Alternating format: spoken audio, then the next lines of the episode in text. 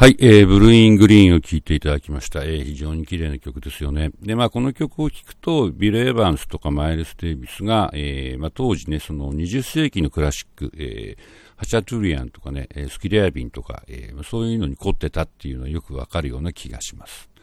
で、そのカインド・オブ・ブルーにも参加していた、えー、テナーサックス奏者のジョン・コルトレーンっていう人がいて、えー、ジョン・コルトレーンは、えー、まあ、カインド・オブ・ブルーではモードジャズを、えー、一生懸命まあやったわけですけど、まあ、そのレコーディングのすぐ後に、今度は自分がリーダーになってジャイアント・ステップスっていうアルバムを録音しました。で、そこで彼がやったことは、一見モードジャズとはちょっと違う、えー、やり方なんですけど、えー、まあ、それをね、スリートニックっていう言い方をよくします。あるいはコルトレーンが、えー、考えたんで、コルトレーンチェンジ、チェンジってコード進行っていう意味ですけど、まあ、コルトレーン進行っていう言い方もしますけども、ちょっとややこしいんですけども、その話をしてみたいと思います。で、まずこの、えー、ホイール・オブ・コルトレーン・チェンジズって書いた、えー、表というか図を見てください。これ何かっていうと、えー、いわゆる5度圏、サイクル・オブ・フィフスっていうね、あの、多分、いろんな授業出てくると思うんですけども、の、えー、が元になってますね。で、あの、サイクル・オブ・フィフスって、えー、書き方が2種類あって、えー、頭、12時のところが C で、えー、この、えー、表図みたいに、次は5度、えー、上の G になってるっていうやつと、次が F になってるってやつと両方あるんですけども、まあこれ、あの時計回りと半時計回りすると同じなんですが、えー、この表は、えー、C の後が G、G の後が D っていう、えー、まあ、5度で動いてるような、えー、図になってますね。で、まあ、これ、あの、まあ、音楽の基本なんですけども、えー、まあ、なんて言うんでしょうか。12音を、えー、まあ、時計みたいにこうやって並べてみると。で、まあ、すると、えー、C と、えー、一番仲がいいのは隣の F と G だっていうね、え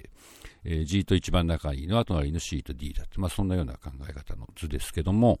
えー、これをよく見るとですね、えー、一番離れてるのなんだろうって考えると C と F シャープですよね。えー、で、これは、え、いわゆる裏コードっていうのがこれに相当しますよね。え、つまり C7 の代わりに F シャープ7を使うとかっこいい響きになる。代わりに使えるっていう。えこれもまあモダンジャズの、えー、コードの使い方で、まあ、かなり基本的な考え方ですけども、えー、まあ、それですね。で、でじゃあ今度は、えー、4つに割ったらどうなるかと。4つっていうのは、え、つまり、え、四角形を、え、ここにポコンと入れるってことですよね。C, C から始まって。そうすると、えー、3時の A、6時の F シャープ、えー、9時の D シャープとなりますね。で、これ何かっていうと、皆さんよくご存知のディミニッシュのコードですね。えと、ド、ミ、フラット、ファ、シャープ、え、ラっていう。で、これ、えー、4等分すると、えー、ディミニッシュが出来上がると、えー、いうことになります。で、コルトレーンはこういうのをいじりくり回して遊ぶのが趣味だったみたいで、なんか手書きのこういうのがいっぱい残ってるそうなんですけども、で、まあ、ある時、じゃあこれ3等分したらどうなるんだろうって考えたんでしょうね。そうすると、正三角形をこの、えー、図にポコンと入れるということになります。そうすると C、E、G シャープっていう3つの、え、コードが出てきますね。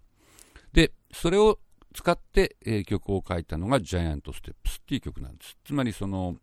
一つの、え、スケールの中の、え、正三角形に相当する超3度ですね。超3度の、え、跳躍で曲を作るとどんな感じになるだろうと思って、え、作った曲がジャイアントステップスです。で、ジャイアントステップスって、えー、まあ、コルトレーンのその辺が面白いところなんですけども、えー、頭の音を C じゃなくて B にしたんですね。えー、つまり半音下げたわけですね。で、B ででから始まる正三角形を作りました。そうするとどうなるかっていう、ちょっと B のとこから見てもらって正三角形作ってみてください。えー、B、D シャープ、G ということになりますね。まあ E フラットって言ってもいいんだけど、B、E フラット、G でもいいんですけど、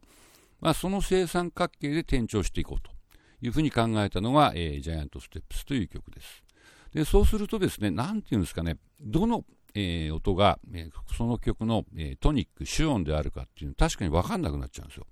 えー、つまり、ある時、始まった時、あ、これ B かなと思うとすぐにピーンと飛びますから、あれ？違うなって言って、次、次、あ、これ E フラットの曲かっていうと、2-5で、まあ、E フラットになったりするんですけど、いきなりまたポンと飛んで、えー、G になりますので、あ、G かな？えー、ったんて言ってるうちに終わってしまうっていう、えー、作りなんですね。で、今日、えー、ここに用意した音源は、えー、楽譜がついていて、コルトレーンのソロ全部コピーしたのが一緒に見られるっていうやつなんですけど、ただ、ちょっと気をつけていただきたいのは、これは、えー、テナーサックス用に、えー調した譜面ですので、最初のコード進行が C シャープから始まっていると思いますけども、えつまりこれは、まあ、B フラット間用の譜面だということで、実際の、えー、いわゆるコンサートキーでは B から始まる、えー、曲です。えー、ちょっとなんていうんですかね、きあの機械的な感じもとってもするんですよね。で、なんかちょっと、あの、奇妙な気持ちになる。私なんかいつも聞いてると、ふわっとこう宙に浮いていくような、えー、気持ちになるんですけど、そのふわっと浮いていくような何が中心なのかなっていうのが、えー、このスリートニックってやり方の面白いところだと思います。では、えー、ジャイアントステップス聞いてください。で、その後続けてですね、同じアルバムに入っていて、やはり同じこのスリートニックの方法で作られた、えー、カウントダウンっていうめちゃくちゃに速くて、えー、ほとんど最初はドラムだけ、えー、をバックに吹きまくって最後にちょろっとリズムセクションピアノとベースも入ってくるっていう、まあ、同じ考え方で作られた、えー、カウントダウンジョン・コルトレーンの、えー、1959年のそのスリートニックの2曲を聴いてもらいたいと思います。